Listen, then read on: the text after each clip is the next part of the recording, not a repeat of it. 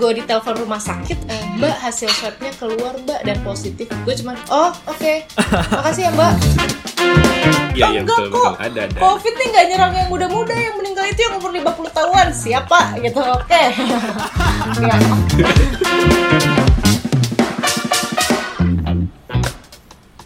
Ya halo teman-teman kembali lagi di orang dalam podcast masih bersama gue Zaki. Dan eh bersama gue juga Harold. Ya jadi ini kita masih ada di situasi COVID eh, masih enam bulan setelah kita eh, di masa pandemi. Kita masih recording from kosan masing-masing, Roll. Ya dari tempat masing-masing ini eh, mungkin pertanyaan paling pertama yang pengen gue tanyain sih ya gimana kabar teman-teman semua? Udah tadi kata kayak kata Jack udah enam bulan nih kita eh dalam situasi apa ya? Situasi krisis ya? Atau situasi luar biasa, situasi pandemi banyak mungkin orang beda-beda manggilnya. Eh u- ada ada juga yang mulai kerja di kantor, ada mulai yang melakukan aktivitas dan per hari ini kita recording dari Sabtu ada info terbaru ya. Jack bahwa kita akan eh, PSBB lagi. PSBB, total, lagi di hari Senin nih. di Jakarta. Ya Nah. betul. Dan Untuk episode kali ini nih, Roll. Kita episode spesial sebenarnya. Oke, Karena kalau di sebelum-sebelumnya ya. itu kita bahas terkait kerjaan, Mm-mm. terkait kerjaan di sebuah perusahaan itu gimana dan lain-lain. Tapi karena sekarang situasinya situasi COVID, kita ada episode spesial nih dan ngundang uh, guest star atau bintang tamu spesial, Oke, narasumber spesial. Eh, Oke. Ya mungkin kenapa kita bahas ini sih sebenarnya karena Mm. menurut gue sendiri ini relate banget ke kerjaan lah, ke kerjaan teman-teman Ya. semua yang mungkin sekarang udah mulai masuk tadi. Dan mungkin kita harapnya bisa ada yang dipelajari lah, dipetik dari hal-hal yang kita bahas dan eh, langsung aja mungkin kita kenalin teman kita. Teman kita ini Ya. eh, dia salah satu pasien OTG, pasien OTG yang sekarang Iya. eh, lagi treatment di rumahnya sendiri sih. Langsung kita kenal aja Mm. ada Dian Lestari. Silakan. Hai Halo, Dian. Sebelum Hai dia. Hai dia.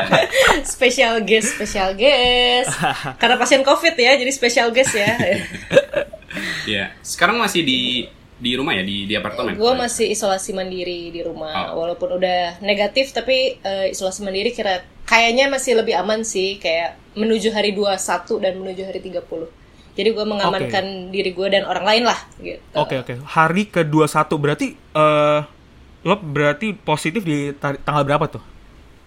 Pastinya. gue aku tuh ini apa namanya eh, pertama pertama swab itu tanggal 23 dan Agustus. hasilnya Oke. gue eh, Agustus confirm positif itu tanggal 24 Asih. Udah 21 hari ya. Dua, ini 20 besok ke 21 Oh, besok 21. Nah, Eh, eh. ini kabar lo sendiri gimana ini? Di kalau gue sih overall ya overall gue baik jadi Hmm. eh, kalau dibilang OTG orang tanpa gejala kan kayaknya ge- tanpa gejala banget ya sehat-sehat aja tapi gue sebenarnya kayak minor minor symptom lah Asih. jadi jadi gue mengeluarkan gejala juga gitu. Jadi gue keliat keliat nggak kelihatan nggak kelihatan sih kalau dilihat secara kasat mata. Cuman gue gue pasien covid banget gitu ya ya itu penyakitnya covid gitu. Oh. jadi kayak bukan batuk bukan DB bukan tipes tapi oh iya itu covid sih gitu loh. Oh, makanya karena lo ngerasain tadi minor symptoms tadi eh, lo memutuskan ya udahlah gue cek dulu lah gitu ya. Kebetulan minor minor symptom gue malah keluar sesudah gue positif dinyatakan positif Oh, Eh, eh, jadi oke. jadi kalau sebelumnya malah eh, tidak ada gejala apa-apa, gue cuman kayak eh, simptom gue tuh kayak pegel-pegel, ngilu-ngilu badan, terus kayak gue sakit kepala banget. Tapi gue ngerasa kayak ini tidak sewajarnya gitu. Mungkin Hmm. range pengal- pengalaman penyakit gue cukup luas ya. Maksudnya gue pernah DB, pernah tipes. Jadi kayak Oke, oke. ini bukan DB anjir, ini bukan tipes anjir, ini apa ya? Yang gue nggak tahu ya cuman COVID. Jadi makanya gue cukup langsung aware untuk oke gue ke rumah sakit deh. Gue mau tahu ini gue sakit apa gitu. Tapi benar sih karena gimana ya ketika enam bulan ini kayak tingkat keparnoan kita makin tinggi gak sih? Hmm, Jadi- kalau sakit dikit pasti Iya. sesak napas dikit. Aduh, ini apa nih? Sakit Padahal tenggorokan dikit. kekenyangan aduh, ya, padahal kekenyangan. Oke, kalau gue sih misalnya kayak ya lo tidur bangun pagi kan hidupin AC ya malam ya. Kayak kan pagi tuh kayak aduh kering nih tenggorokan gue. kayak nggak enak anjir kayak covid nih gue takut-takut gitu jadi padahal sebenarnya kurang air mungkin gitu aja kan. Kalau gue sejujurnya bukan tipe orang yang sangat parnoan kayak gitu. Oke oke. Tapi kebetulan kemarin sakitnya cukup membuat gue kayak eh pokoknya aku tuh maunya dirawat di rumah sakit. Aku nggak mau di rumah aja nih, nggak mau nggak jelas kayak gini. Jadi gue kayak maksa aja ke rumah sakit. Pokoknya gue mau ke UGD, pokoknya gue mau ke UGD. Makanya untung gue maksa ya. Walaupun semua kayak semua orang pada bilang, ntar aja sabar dulu. Lo nggak demam, lo nggak lo nggak nggak kenapa-napa. Gue ke UGD suhu badan gue pas mau masuk rumah sakit 36,8 dari Masih maksudnya normal. dari screening Oh, masih normal ya? normal Iya. banget Benar-benar. screening screening pertama masuk kantor dan masuk mall tuh kan kayak di bawah 37 lo bisa masuk masuk aja ini gue bisa Hmm. masuk rumah sakit dengan dikategorikan gue orang sehat nggak kena covid tapi begitu gue di di swab gue, jelas covid gitu kayak tuh kan gue bilang juga apa Oke, nah sebelum kita bahas lebih lanjut nih terkait eh, COVID dan bagaimana cara menanganinya, biasanya sebelumnya sebelum kita masuk ke intinya, kita biasanya nanya backgroundnya dulu nih, dari narasumber-narasumber sebelumnya. Nah, kita mau tanya juga nih ke Dian, boleh diceritain nggak eh, Dian terkait background pekerjaannya? Itu sekarang kerja di bidang apa? Terus kesehariannya seperti apa sih? Eh, kalau gue bekerja di salah satu 11 sektor usaha yang diizinkan pemerintah untuk masuk ya Oh, Oke. Eh, jadi gue jadi Jadi selama masa kemarin itu masih WFO juga ya? Eh gue sempet WFH sekitar tiga bulan awal lah ya. Mm. Pokoknya dari Maret tuh aku inget banget Oh, yang pertengahan PSBB total ya? Maret Iya, sampai kayak PSBB total itu total gue nggak masuk kantor sampai akhirnya eh, pas pas udah mulai bridge bridge PSBB sebagian apa ya Transisi, sebagian, transisi, PSBB Transisi. transisi oh iya. transisi eh, mulailah itu masuk kayak ada ada apanya ya namanya? Ada shift shiftannya lah. Eh, dan kebetulan eh, pekerjaan gue juga menuntut gue untuk ketemu orang. Gue di bidang eh, community development dan CSR gitu ya. Jadi kayak ini kan masa masa endemi. Maksudnya ini range-nya nih kita dari awal tahun tuh sebenarnya eh, rada bencana terus nih Indonesia. Dimulai dari banjir, lah Banjir, Oh iya, lah, benar, apa heeh. nah kayak sebenarnya kerjaan gue banyaknya kayak membantu orang yang terkena bencana nih. Jadi Iya, kayak bener- emang lagi sibuk-sibuknya bener kan? sibuk. Jadi kayak banyak sih ya banyak kesibukan yang banyak yang mau nggak mau ketemu orang gitu. Oke, oke. Apalagi pandemi pasti banyak butuh bantuan sih masyarakat ya. nah itu ya. Heeh, betul sekali. Gue aja butuh bantuan. Enggak sih. Oh sama sama.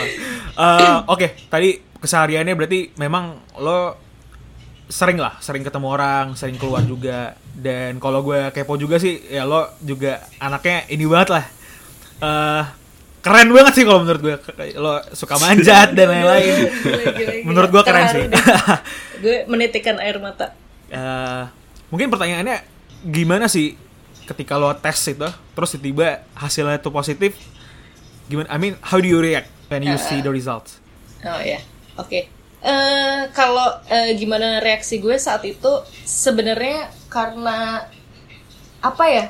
Gue tuh tahu kita nih tinggal di Jakarta. Kita tinggal di Jakarta Benar. di zon- zona hitam ya. Kita udah bukan zona merah lah hitungannya. Kita udah Yes. zona hitam. Setuju. Eh, kita tinggal di Jakarta dan gue sadar gue masih harus kerja, gue masih harus keluar, gue masih harus ketemu orang.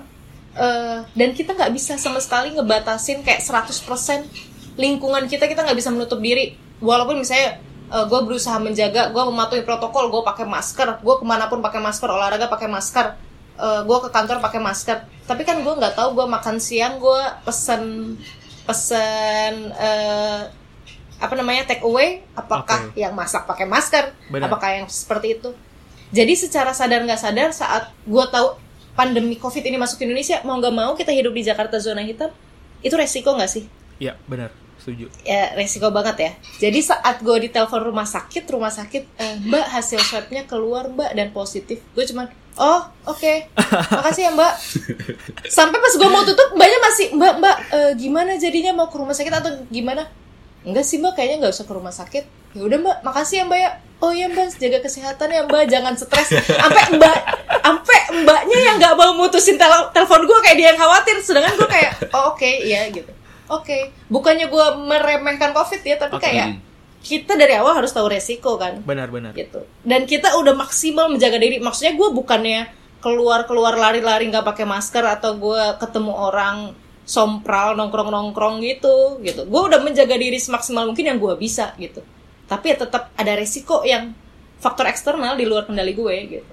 Oke, nah tadi kan setelah dapat telepon eh, kalau misalkan Dian positif nih, Mm-mm. nah itu selanjutnya gimana? Apakah eh, pasti kan harus ada treatment yang dijalanin kan? nah, Nah itu gimana sih eh, kayak ngambil obatnya gimana, terus konsultasi dokternya Iya. gimana dan sebagainya boleh diceritain? Ya, apalagi lo kan sekarang ini treatmentnya di rumah sendiri kan ya? Mm-mm. Itu Yes, gimana sih betul, bedanya? betul, betul, betul. Gimana? Jadi kalau gue, eh, gue minor symptom ya, karena gue saat datang ke rumah sakit, gue eh, sangat kondisinya bisa dibilang eh, cukup normal. Jadi eh, nggak nggak sesak napas, gue masih bisa makan sendiri, nggak usah- nggak harus diinfus. Walaupun memang susah ya, susah makan.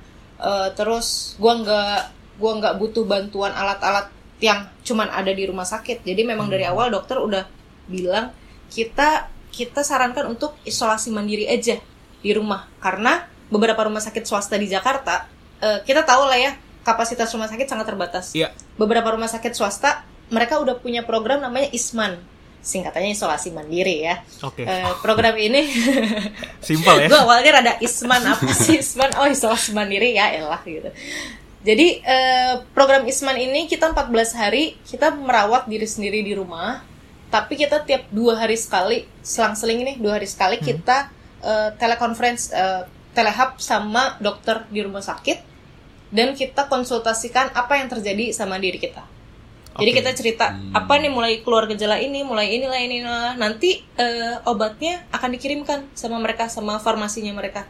Dikirimkan ke rumah kita sendiri atau tempat kita tinggal lah. Kayak itu gitu. berarti yang nggak tahu gue baca-baca kan kalau penanganan covid kan itu ditanggung pemerintah ya berarti itu semuanya Iya. ditanggung pemerintah kalau gue ditanggung kantor. oke Untungnya gue ditanggung kantor, kebayang nggak? Eh karena mungkin ini rumah sakit swasta ya. Sih. gue nggak tahu kalau yang yang ditanggung pemerintah secepat apa responnya. Tapi karena ini gue memilih salah satu rumah sakit swasta, eh gue ditanggung. Untungnya kantor gue eh, fasilitas kesehatannya, yayasan kesehatannya cukup baik dan cukup merespon secara cepat. I see. Jadi gue langsung eh, Mbak di rumah sakit mana kemarin swab dan kayak ya udah gue pokoknya kalau mau dirawat gue harus gue dirawatnya di rumah sakit ini aja. Oke oke Eh, abis gitu jadi mereka ternyata udah punya program isolasi mandiri dan langsung. Kalau buat diri gue sendiri itu. Tapi yang pertama gue lakukan saat gue tahu positif, Hmm. gue bukannya gue bukannya mencari perawatan buat diri gue dulu, tapi gue beneran nelponin teman-teman terdekat gue oke dan gue suruh mereka swab gue ngabarin keluarga gue gue suruh mereka swab gue kabarin kantor H- eh, HR-nya gue kabarin kantor untuk semua di screening gue menyebutkan secara detail orang-orang yang gue temui Temuin, 14 hari terakhir dan semuanya di swab. iya, iya, iya. Heeh. teman-teman gue yang gue gue temui terakhir 14 hari terakhir gue teleponin satu-satu untuk juga di swab. Jadi gue jujur gue lebih panik orang lain ya dibanding diri gue sendiri gitu. Karena maksudnya ya gue bertanggung jawab aja dengan orang-orang. Maksudnya mungkin ada orang yang kayak anjir gue positif gue diem diem aja lah gue gue pokoknya menarik Nah, diri dari iya, lingkungan bener. Dulu. karena karena gue juga dengar ada info lah dari kantor kantor sebelah lah ya kantor lain. Itu ada orang positif mereka diam-diam aja kayak anjir ini aib nih. Ini aib gak ada yang boleh tahu cuma gue doang yang tahu kan. Tapi kan sebenarnya itu resiko tinggi banget ya misalnya kalau lo di satu ruangan ya itu sebenarnya lo harus infoin lah bukannya lo menutup-nutupin Iya, kan.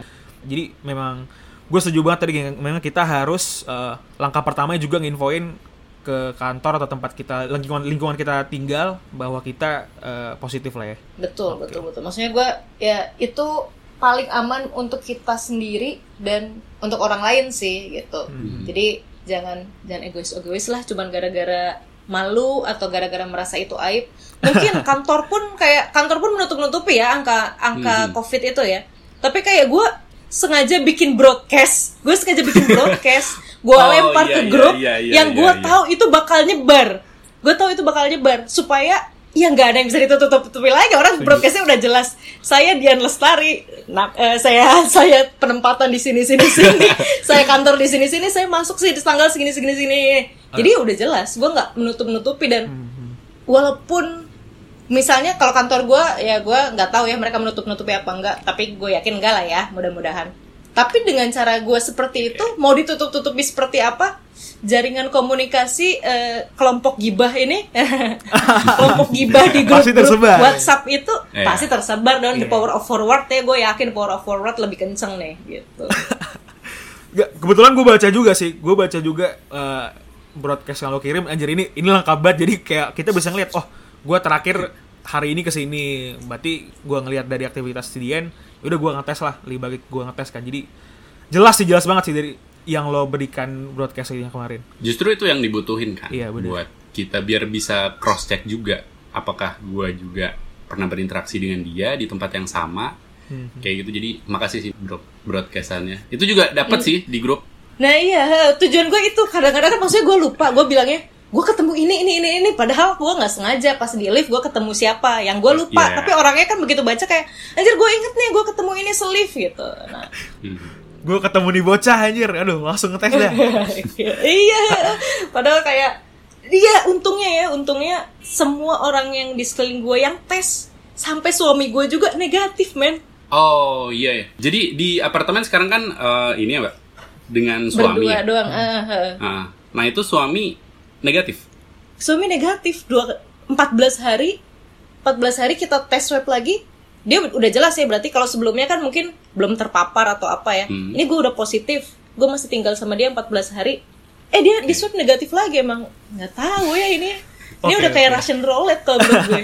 Terus lo gimana? 14 hari tinggal eh, bareng suami gitu, berarti gimana? Kesehariannya jadinya gimana tuh? isolasi ini eh, saat gue mengikuti isolasi mandiri di rumah sakit gue di brief Hmm. gue di brief bagaimana harus eh, mengisolasi diri sendiri di rumah jadi keluarga gue pun di brief jadi gue kalau di rumah gue mau nggak mau pisah kamar ya kayak cupang dipisah-pisahin tuh Eh, terus terus gue juga kalau ketemu kalau gue seruangan kalau misalnya gue mau ke kamar mandi lah atau apa Hmm. gue harus ya kita berdua harus pakai masker ya beneran protokol seperti ke orang asing terus kita ya nggak boleh deket-deket ya Oke. jauh-jauhan dulu jangan pegang-pegangan kalau kalau kesenggol dikit disemprot disinfektan gue Di cuci mobil kayak ya? najis lo virus gitu Ini juga uh, hal yang apa namanya? Gue pengen tanya sih. Jadi kalau Dian kan sekarang ada suami nih. Jadi Mm-mm. istilahnya apa ya? Kasarannya ada yang ngurusin lah Iya benar terkait ini itunya. Jadi kalau misalkan ada keadaan darurat juga ada ada ada orang yang bisa di di apa namanya? Dirilaikan lah.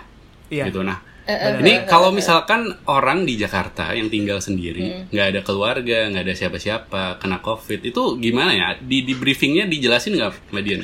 Maksudnya buat latihan juga kita nih. Ya orangnya orang-orang itu ya kita ya gue ya? di kos sendiri, eh, gue di kos sendiri nih. Tiba-tiba kalau misalkan gue apa ya, ya swab terus positif, gue bingung gitu. Mau mau gimana? Kemarin udah beberapa orang yang nanya gue kayak gitu ya kalau Ah. gue saran kalau lo sendiri di kosan ya terutama nggak ada keluarga dan nggak ada siapa pun gitu yang bisa merawat lo entah eh, partner lo pasangan lo atau siapa eh, gue sarankan lo untuk isolasi langsung ke rumah sakit Oke. Hmm. karena eh, yang penting adalah makanan gue yakin lo nggak bisa makan gitu It's Iya. paling simple doang basic Bener, life bener, itu lo nggak bisa makan lo ketemu gojek lo harus keluar gue nggak gue nggak beneran gue dikurung ya sama suami gue gue nggak nggak ketemu apa pun ada paket ada apa gue nggak ngambil. Dipasung ya. Di- dipasung gue dipasung. Ada borgol do di gue diikat kali ke tiang ini. Aduh. nah eh, jadi kalau gue sarankan beberapa orang bertanya juga ke gue kayak mungkin mereka merasakan tanda-tanda gitu. Gue gimana ya? Kalau gue sarankan kalau lo ada eh, ada kemampuan untuk diisolasi di rumah sakit lo diisolasi di rumah sakit kalau Iya, ada kalau ada kalau ada tempat kosong tapinya ya Nah, Iya, iya. karena hmm, nah itu karena yang gue dengar saat gue saat gue positif itu bahkan tempat rumah sakit swasta yang gue perawatan sekarang pun Hmm. saat itu penuh dan mereka isolasinya bagus mereka isolasinya satu ruang satu orang kan ada Hmm. beberapa rumah sakit yang walaupun covid satu Di- ruangan 3 campur ya? sampai Iya, empat iya, orang benar, gitu benar, dicampur dirame-ramein nah kalau untuk yang satu orang ini memang mereka mengutamakan untuk yang memang eh, medium ke atas simptomnya gitu jadi butuh perawatan yang Inten- intensif, intensif, lah ya iya. Eh, insentif, duit, duit, mulu pikiran lo. Aduh. Jadi kalau nah sedangkan kalau lo kalau lo tapi kalau lo perawatan di ruang eh, isolasi yang 3 sampai 4 orang lo juga harus tahu resiko-resikonya. Memang secara lo dirawat ya memang dirawat ada suster itu rumah sakit. Keadaan lo seperti apa sampai tengah malam lo pasti bakal dipantau kesehariannya. Tapi lo harus sadar juga bahwa berada di rumah sakit ruang isolasi itu mungkin beda sama ruang perawatan kita biasa ya. Hmm, Itu banyak yang bilang eh, mental lo drop. Men- Karena- itu bisa ngejatuhin mental banget Hmm. Heeh. Hmm. karena kita diisolasi dan eh, kita bisa jadi nih kita ngelihat orang di sebelah kita tiba-tiba simptomnya naik mulai parah nih. Hmm, tegang dong kita ngedrop Benar, dong benar, kita secara mental eh, kayak gitu. Pa- padahal kita jelas tahu penyakitnya sama nih covid.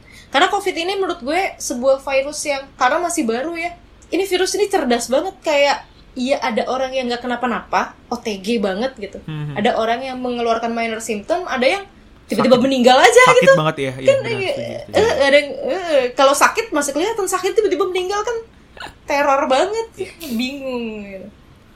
Oke, nah eh, Dian kita mau tanya nih terkait pendapat Dian sebagai eh, pasien yang udah apa ya istilahnya? Kok sebetulnya pasien berpengalaman COVID, tapi banyak pasien positif COVID. Eh, terkait opini situasi COVID di Indonesia ini gimana sih? Kalau eh, menurut Dian terkait penanganannya atau perilaku masyarakatnya ada ada yang mau disampaikan gak? Kira? Nah ini susahnya. Maksudnya gue bingung gue memandang dari sudut pandang apa ya. Gue berusaha senetral mungkin. Maksudnya gue tidak Oke. bisa me- tidak bisa menghardik atau menjudge bahwa policy pemerintah eh, ya salah gitu. Atau kayak masyarakat Indonesia salah. Cuman memang pandemi ini kebetulan menerjang seluruh dunia ya, nggak Yes. cuma Indonesia aja ya. Benar. Tapi karakter negara Indonesia ini emang tricky gitu. Dari segi bentuk wilayahnya udah mah kita luas banget Ya.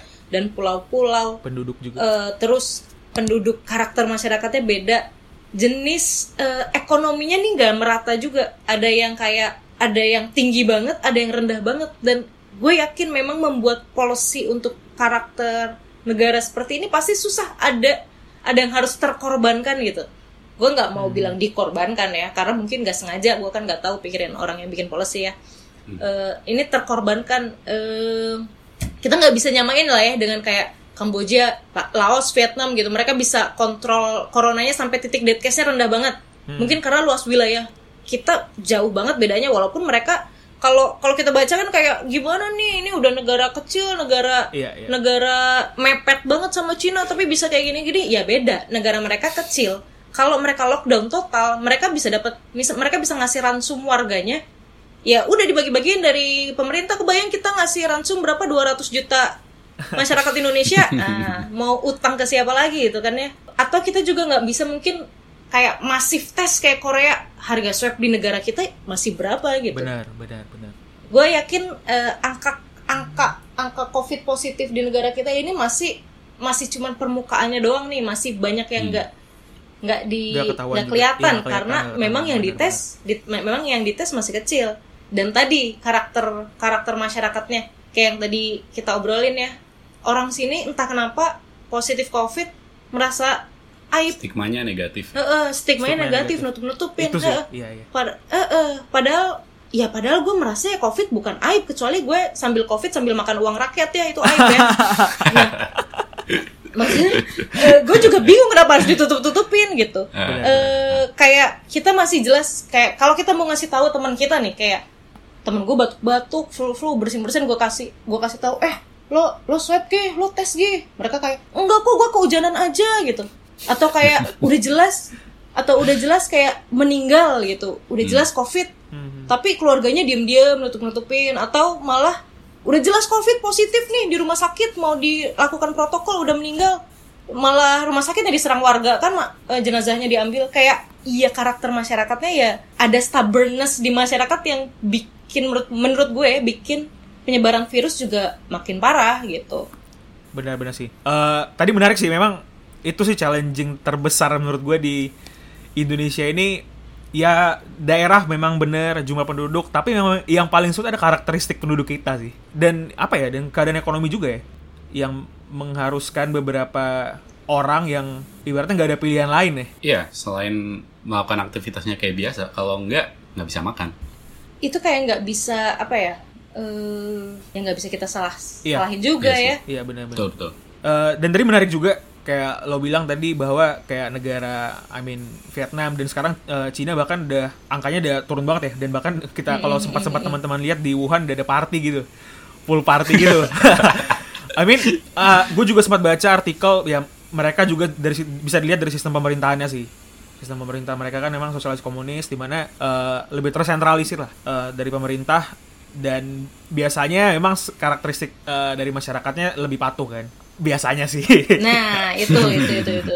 Oke oke. Eh, gue mau bahas kita nggak bisa mungkirin sih bahwa angka yang sekarang naik banget ini bahkan sampai 3 ribuan plus ya. Dalam satu hari itu bisa 3000 plus yang positif. Itu pasti relate dengan juga adanya mulai beberapa kantor yang masuk lah. Mungkin mungkin Iya, di iya. kantornya nih, di kantornya udah bagus nih, protokolnya bagus. Udah semuanya mematuhi protokol ketika kerja. Tapi kan kita nggak tahu bahwa ketika dia berangkat ke kantor tuh gimana keadaannya atau mungkin keadaan di lingkungannya gimana mungkin Betul banget.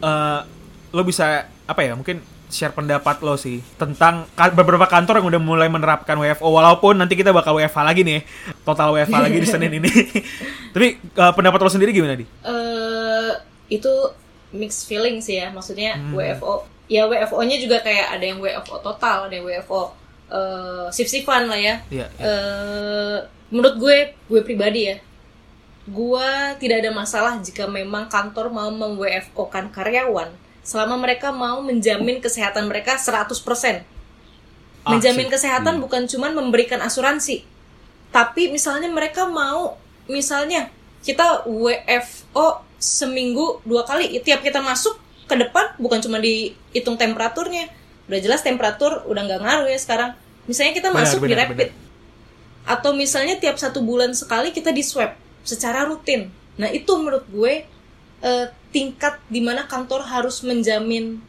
menjamin keamanan dan kenyamanan eh, pegawainya ya.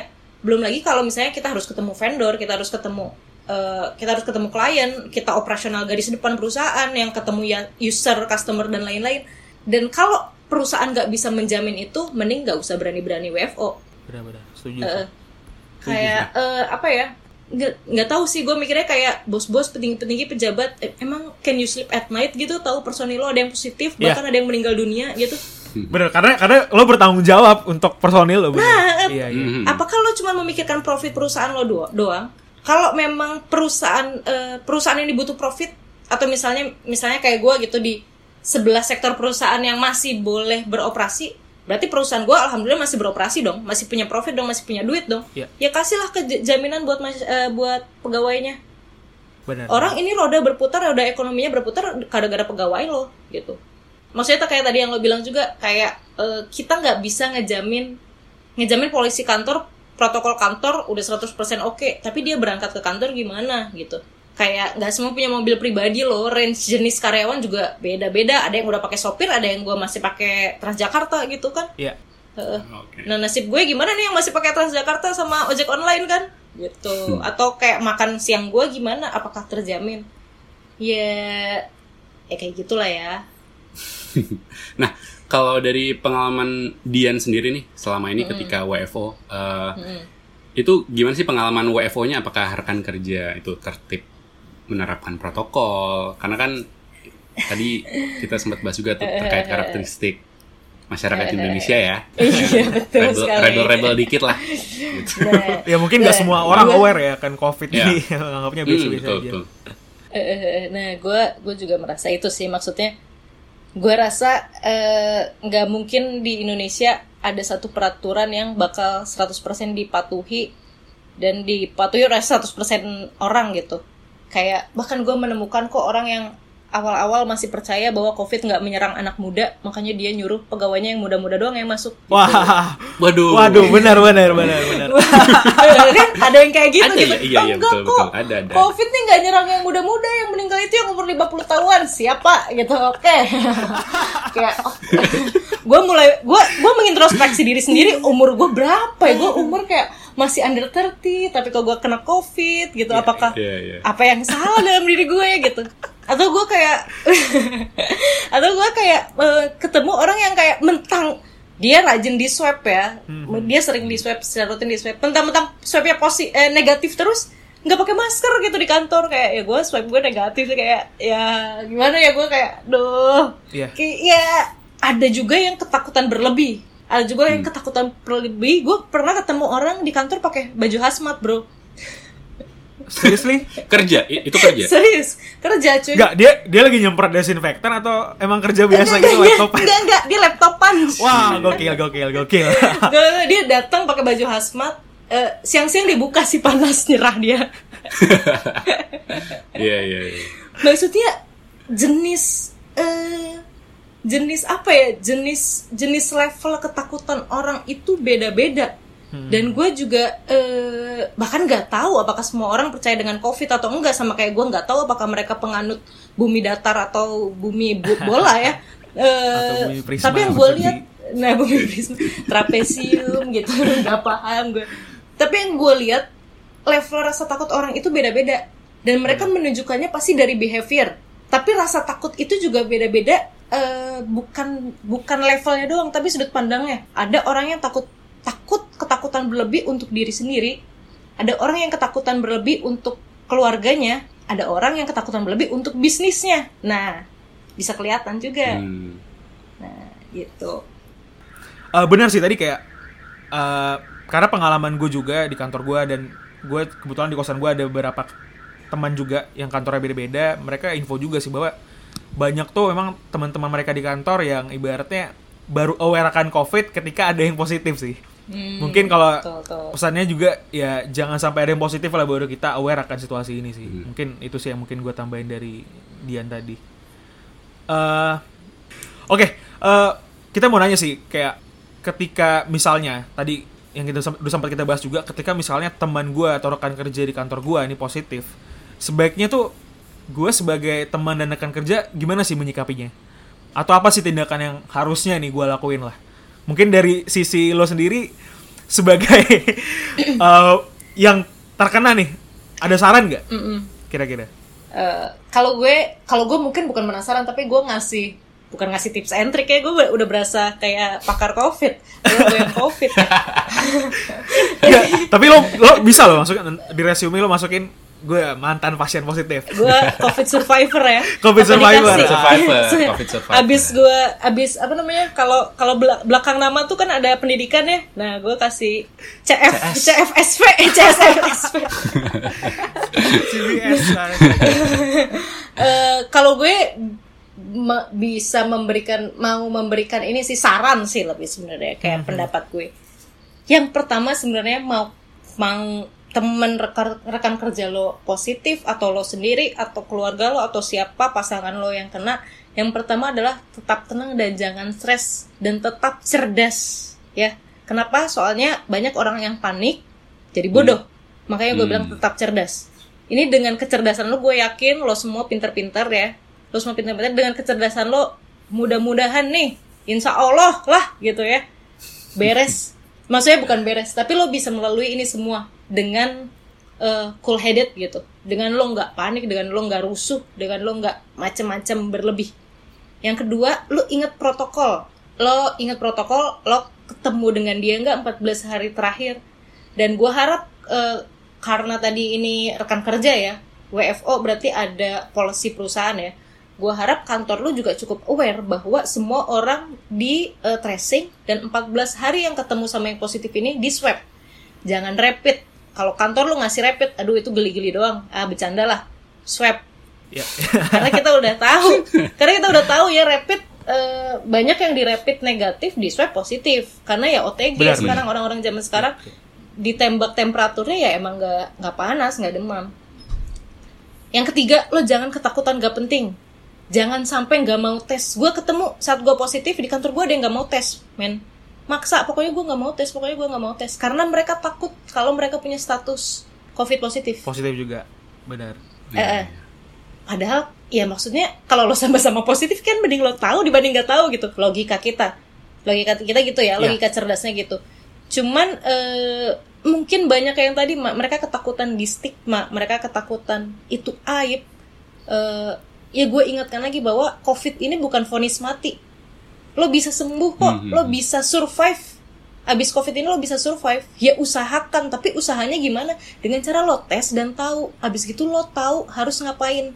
Jangan lo kayak lari dari kenyataan gitu nggak mau tes. Padahal kayak anjir gue udah batuk-batuk nih udah jelas gue batuk-batuk tapi gue enggak enggak, enggak gue nih makan kebanyakan makan es. Enggak itu lo lari dari kenyataan namanya ya. Gue bilang tadi gue balikin lagi lo harus cerdas. Jadi Iya, lo jangan berusaha Iya. membodohi diri sendiri dan orang lain. Selanjutnya nih planning lo planning lo harus apa? Lo siapa yang harus lo kabarin? Kantor misalnya protokol utama kan kantor ya untuk di tracing. Siapa yang lo harus eh, lo tes misalnya eh, keluarga lo pasangan lo teman terdekat lo siapa siapa aja yang lo harus kabarin dan lo sarankan untuk tes juga. Dan lo ap- harus gimana nih selanjutnya? Apakah gue harus masuk rumah sakit? Lo menilai diri lo sendiri karena gue yakin yang tahu kesehatan lo itu dibandingkan dokter bahkan iya lo sendiri Bener. Kayak- Setuju, setuju. dokter bilang enggak kok bu sehat sehat. Kayak gitu covid gue anjir gitu. Gitu. Jadi kayak lo tahu sendiri lo bisa menilai sendiri. Kalau lo merasa gue nggak kuat nih gue nggak kuat gue mungkin tiga hari ini gue nggak kuat sendiri lo cepat telepon rumah sakit dan lo minta dirawat di rumah sakit. Tapi kalau lo menilai sendiri oke gue masih fine gue masih oke nafas gue masih teratur gue masih nggak batuk gue nggak sesek oke lo isolasi mandiri. Pokoknya pikirkan dengan tenang. Dan yang tadi gue balik lagi jangan ditutup-tutupi status kesehatannya. Ini lo bukan hanya menyayangi diri lo sendiri tapi menyayangi orang-orang yang lo kasihi juga yang Iya. terdekat dengan lo. Benar. Eh, jangan sampai ini merugikan orang-orang lain gitu. Karena ya maksudnya sekarang covid menyebar kayak gini ya mungkin karena itu. Mungkin banyak yang terlalu yang menutup-nutupi banyak yang ditutup-tutupi gitu. Sih oke. Nah gue setuju banget eh, sama pendapatnya Dian tadi sebelumnya. Karena ini sebenarnya berkaitan dengan pertanyaan kita selanjutnya. Tapi kayaknya tadi udah dijawab sih. Pertanyaan kita selanjutnya sebenarnya apa yang seharusnya kita lakuin eh, di masa depan? Atau misalkan eh, apa sih yang seharusnya kita lakukan di di masa covid ini? Gitu. Nah tadi sebenarnya udah dijelasin sama mbak sama Dian. Eh, dan yang gue setuju banget itu yang paling awal sih. Jadi jangan panik karena kalau panik lu jadi bego. Nggak bisa mikir Nah, lu akan ngelakuin hal-hal yang yang ya, ya, maksudnya yang nggak berguna buat diri lu dan lingkungan gitu sih. Oke jadi betul, betul, betul, mungkin betul. selanjutnya eh, masih terkait UFO tadi Dian. Ada nggak sih tips and trick terkait eh, ketika misalkan seorang karyawan itu UFO gimana Iya. berkomunikasi dengan orang luar selain pakai masker dan lain-lain ya? Kalau WFO komunika masih komunikasi ya, masih yang ketemu klien, masih ketemu customer dan lain-lain. Eh ini sebenarnya tricky ya. Karena Hmm. kita selalu di sangat ditekankan untuk pokoknya protokol. Lo kalau melakukan protokol lo pasti aman. Kalau lo melakukan protokol lo pasti aman gitu. Selalu kita ditekankan seperti itu. Gue bilang protokol itu sangat penting. Penting banget. Jangan sampai lo nggak melakukan protokol. Tapi kenapa gue bilang tricky? Hmm? karena eh, yang tadi gue udah cerita ya saat gue positif seluruh orang di tracing keluarga terdekat gue dan itu nggak ada yang positif semuanya negatif. Jadi kayak dari mana datangnya anjir ini? gitu. Jadi kayak gue juga kayak protokol gue apa yang apa yang kurang? gitu kan kayak nggak Iya. jelas. Karena kita kayak nggak bisa ngontrol ya banyak hal-hal di luar diri kita yang kita nggak bisa kontrol gitu. Tapi ya gue tetap gue tetap tekankan bahwa protokol itu memang harus dijaga. Tapi yang kedua adalah karena tadi faktor eksternal itu nggak bisa lu kontrol ya. Ada orang bersin terus meg- eh, ada orang bersin di meja lo dua jam yang lalu gitu. Terus lo baru datang ke meja lo terus lo nggak sengaja megang penghapus lah atau apalah itu nggak bisa dia kita kontrol lah ya. Tapi yang bisa lo kontrol itu lo diri lo sendiri. Jadi eh, imun itu virus. Kayak yang kita tahu lah ya virus itu eh, musuhannya sama imun tubuh kita sendiri. Jadi yang Benar. bisa kita kontrol ya diri kita sendiri. Tingkatin imunnya makan yang sehat vitamin yang bagus gitu. Jangan kecapean jangan overwork eh, jangan stres jangan tidur. Gue juga nggak melarang gue bukannya melarang kita untuk nonton berita tapi kurang-kurangin sugesti negatif deh gitu. Yes. karena kayak ya eh ya, eh, maksudnya itu real ya covid kondisinya parah banget di negara kita tapi eh, coba sugestinya yang positif supaya ya kitanya sehat dulu karena mau nggak mau mau protokol udah 100% dijalanin tetap maksimalnya adalah di tubuh kita sendiri gitu. Mungkin gue kemarin eh, rada teledor ya, di mana gue misalnya kecapean habis gitu gue ketemu orang tiba-tiba harus ada seremonial something something gue teledor di diri gue sendiri. Gue nggak akan nyalahin orang. Gue tuh kemarin gue nggak screening gue nggak kayak anjing gue dari mana nih covid? Gue nggak kayak gitu. Tapi gue kayak gue ya udah gue yang imunnya lemah gue yang salah gitu gue yang kecapean gue yang nggak kurang ngurus diri sendiri gue yang makannya kurang gitu karena dalam kondisi pandemi kayak gini lo udah bukan waktunya nyalain orang kayak wah gara-gara dia nih gue covid juga gara-gara si ini gue covid enggak ini covid Iya. nih seluruh dunia jangan nyala nyalain orang gitu Benar, benar. Eh, ini kita udah berapa lah? Udah kita dari Maret ya, Maret lah ya, Maret sampai sekarang September, 6 bulan kita udah ngejalanin namanya PSBB total, kemudian PSBB transisi, dan sekarang PSBB total lagi akan PSBB total. PSBB total. Gimana ya? Gue sendiri merasa anjir. Berarti apa yang gue lakuin selama 6 bulan ini, ibaratnya patuh protokol dan segala macam, kayaknya wah gak kelar-kelar nih dan gue sendiri sih ngerasa kayak gue paling kasihan bukan ke diri gue ya gue paling kasihan sih ke orang tua gue lah orang tua gue yang di mana udah cukup tua mereka bener-bener gak keluar rumah lah ibaratnya karena dari gue sendiri dan eh, saudara gue melarang lah ibaratnya untuk keluar rumah jadi kayak ada feeling ngerasa anjir kayak kayak gue yang dilakuin ini gak ada apa yang gue lakuin Gak itu kayak dampaknya. gak gak apa ya? Pointless. Apa poin? Pointless, pointless. pointless lah pointless lah lo ya, mau pointless. lo mau bilang sia-sia tapi kayak kasar banget. Yang sia-sia gitu.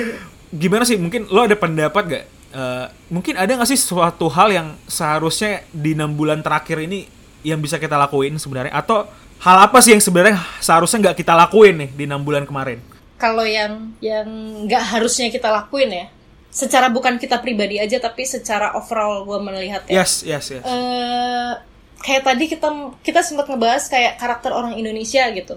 Ada yang menyepelekan ada yang ya macem-macem lah ya. Gue satu yang gue rasa salah. Gue nggak bisa nyalahin gue nggak bisa nyalahin pemerintah ya psbb gue pun pasti bingung ini kalau jadi pemerintah gue kalau jadi eh, gubernur gue kalau jadi wah gue kalau jadi jokowi lagi lagi bingung kali gue anjing ngapain ya? Tapi Pasti sih. satu yang menurut gue salah banget yang salah banget adalah dulu saat negara negara lain udah rusuh covid saat negara lain udah positif covid dan sudah menyana- menyatakan bahwa ini akan jadi pandemi global negara kita nganggep remeh diketawa-ketawain dipecanda-pecandain dijadiin meme. Nah itu itu titik krusialnya ya. Itu timing karena itu timing. Kita sama pandemi itu kita mainnya sama tim- timing. Sama bencana segala macam bencana. Gue ngomongin bencana lagi ya. Sama bencana itu kita maininnya sama timing. Dan itu tuh bodoh sebodoh bodohnya menurut gue. Harusnya saat itu belum masuk ke Indonesia kita prepare. Kita nyiapin tenaga medis kita nyiapin fasilitas kesehatan. Dan yang paling penting kita raising awareness karena raising awarenessnya timingnya telat makanya masyarakat Indonesia banyak yang awarenessnya rendah banget benar. ke COVID ini. Bahkan bahkan bukan rendah banget ya sengaja direndahkan. Mungkin kalau teman-teman ingat di Februari kita ada meme ibaratnya eh, COVID tidak datang ke Indonesia karena kita minum tol nanti tol nah atau kita sering minum jamu dan lain-lain. Menurut gue itu sih yang membuat kayak ketika waktu itu semuanya merasa ini baik-baik aja kok virus ini nggak bakal nyampe even kalau nyampe pun kita bisa langsung sembuh dan segala macem Hmm. mungkin benar sih kata lo tadi di poin itu sih kita yang ngerasa bukan hanya rendah direndahkan mungkin ya kita merendahkan awareness kita sendiri sih tentang Nah, COVID. betul. Karena ini bencana ya, maksudnya bukan bencana, musibah lah ya. Dan terjadi secara global, menurut gue kita nih preventif mitigasi dan awarenessnya sangat rendah. Ibarat kalau kita diterpa tsunami, udah ada alarm, tapi kita belum ngeliat airnya, kita nggak lari. Nah, kayak gitu. Wah, wah. Jadi ya udah tenggelam aja lo nungguin tenggelam Bagus aja sih, gitu. Iya, iya, iya. Heeh. Maksudnya ya harusnya begitu ada alarm lo lari atau apa yang ngapain lah ya nggak tahu ya gue kalau kalau tsunami emang nggak bisa lari tapi gue kayak ya begitu lo denger alarm ya lo bertindak lo berpikir ber berencana harus ngapain tapi ini lo nungguin sampai mana airnya mana kagak ada buktinya gue nungguin air aja pokoknya gitu loh kan gue juga ya gimana ya itu titik salahnya adalah di masa lalu menurut gue itu. Kalau kalau untuk yang PSBB dan lain-lain gue nggak gue nggak merasa ada capability berkomen ke situ sih karena gue juga bingung serba salah.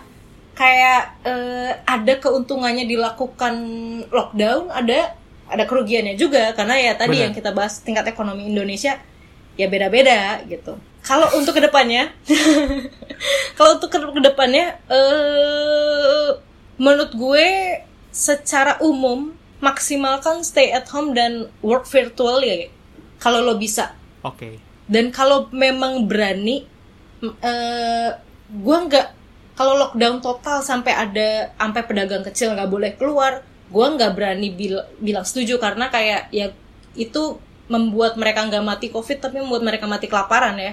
Iya. Cuman eh per- ketat protokol dengan sistem misalnya apalah ya denda. Kalau misalnya lo ngelihat misalnya ada satpol pp yang keliling ya satpol pp pakailah masa nggak ngapa-ngapain gitu ya keliling suruh keliling gitu ya. Eh kalau ngelihat ada pedagang yang misalnya ada keramaian atau nggak pakai masker saat berdagang atau apa ya ditegaskan misalnya didenda atau di kayak di apa ya dikasih detention kayak seminggu nggak boleh dagang gitu. Supaya ada ada ketegasan setidaknya gitu. Iya. jangan sampai di ada yang nongkrong nongkrong ada yang apa. Dan yang paling utama sih menurut gue eh, tingkatkan keamanan untuk nakes. Karena pastikan yang paling pertama itu nakesnya sehat dulu nakesnya eh, aman dulu Hmm. eh apa namanya APD mereka lengkap dulu baru kita bisa bisa ngejar ketinggalan kita nih di COVID kita bisa ngejar perbaikan kesehatan dan lain-lain. Karena kalau gue bilang perbanyak eh, fasilitas kesehatan eh, buka rumah sakit rumah sakit murahin harga swab wah itu nanti pasien COVID membludak tapi nak- nakesnya nggak cukup. Sama-sama aja gitu. Jadi yang pertama yang paling penting ya kuatkan nakesnya dulu nih. Dengan cara apa yang bisa disupport? APD lengkap. Jangan sampai ada yang meninggal lagi. Dan yang lain-lain lah ya APD pendukungnya lah untuk keamanan mereka kayak gitu. Oke. Tadi Si- gue sempat ini sih dengar kayak satpol pp mungkin relate juga sih ke yang awal-awal. Kita emang gimana ya kita ini seremonial banget lah ya. Jadi gue sempat lihat juga hukumannya adalah dimasukin ke peti mati juga. Ya, suruh merenung ya kalau nggak menit gitu. ya ini sih terlalu seremonial lah. Mungkin lebih tadi kayak yang dibilang Dian tadi sih mungkin dikasih hukuman misalnya seminggu ya nggak seminggu nggak boleh jualan dan lain-lain atau yang lebih bermanfaat lah daripada sekedar seremonial Ya. Nah, Betul, betul, eh, betul. ini kita udah ngobrol panjang lebar banget eh, karena seru banget tadi pembahasannya. Kita udah masuk ke menit 50, udah nggak kerasa banget, hampir sejam. Hampir sejam, hampir sejam, kayak biasa sih. nah, mungkin kita masuk ke pertanyaan terakhir nih. Mungkin di pertanyaan terakhir kita pengen nanya terkait harapan Dian ke depannya itu gimana sih? Mungkin bisa harapan buat eh, masyarakatnya, harapan buat pemerintahnya, atau harapan Dian secara umum.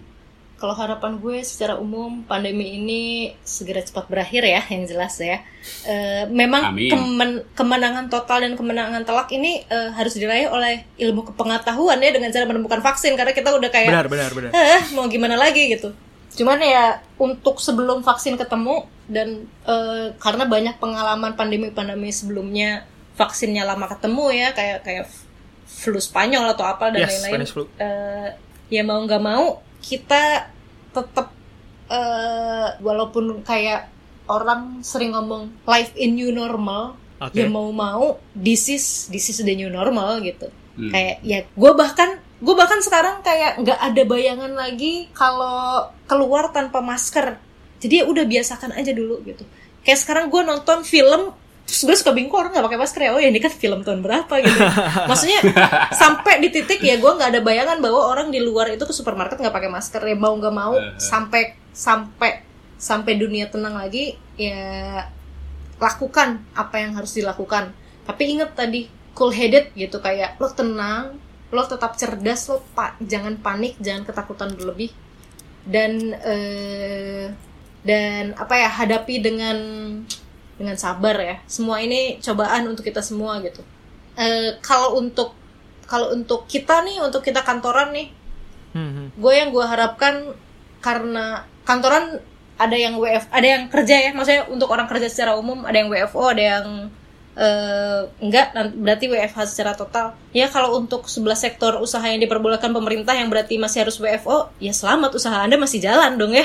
Anda masih punya profit gitu. Eh, anda ujung tombak infrastruktur negara ya selamat. Saya ucapkan selamat. Tapi ingat ya berarti kalau anda eh, ekonomi anda masih jalan berikan benefit yang setimpal kepada karyawan dengan menjamin kesehatan mereka. Agree. Maksudnya gue nggak ngomongin gue butuh gaji lebih nih gue nyuruh lu nyuruh gue Hmm. kerja lagi covid gini. Enggak gue nggak butuh gaji lebih tapi setidaknya gue di swab sebulan sekali gitu. Atau gue di rapid setiap gue datang ke kantor ya gimana cara lo menjamin kita?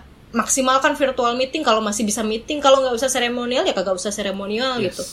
Kalau untuk sektor bisnis di luar itu eh ya selamat juga gue ucapkan ya anda harus melakukan digital transformation untuk sekarang ya. Iya, benar. digital transformation didorong oleh apa? Didorong oleh covid.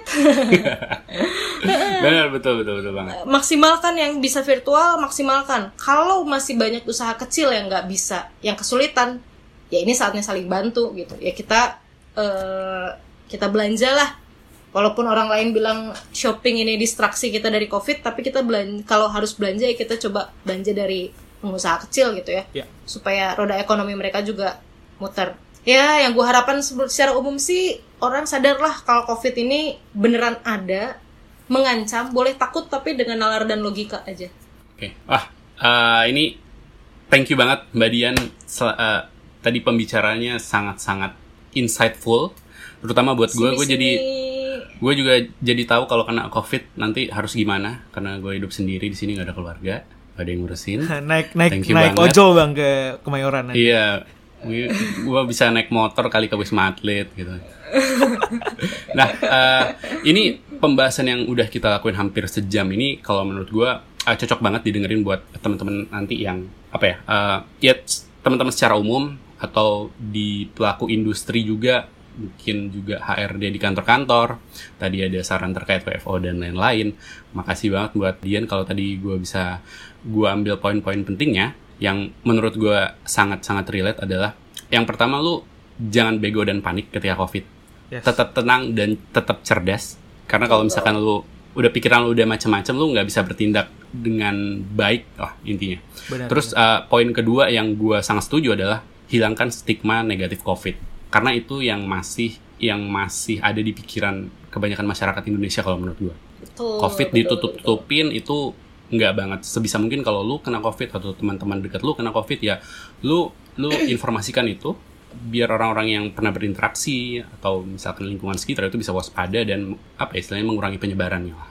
Dan betul, ya setuju setuju. peduli dengan orang lain itu juga penting uh, dari dari yang udah Dian lakuin di awal ketika pertama kali kena covid langsung kirim broadcast itu thank you banget sangat sangat bodoh membantu ya sih gue kayak gue kayak udah covid sombong loh udah covid sombong Mungkin gue nambahin dikit sih tadi dari yang Jack bilang eh, ini kita ibaratnya bakal mungkin untuk orang Jakarta ya teman-teman di Jakarta bakal masukin eh, total lockdown lagi. eh, kita tetap apa ya? tet- Tetap seperti kita bilang stay sane lah ya. Kita nggak tahu nih berapa lama bakal lockdown.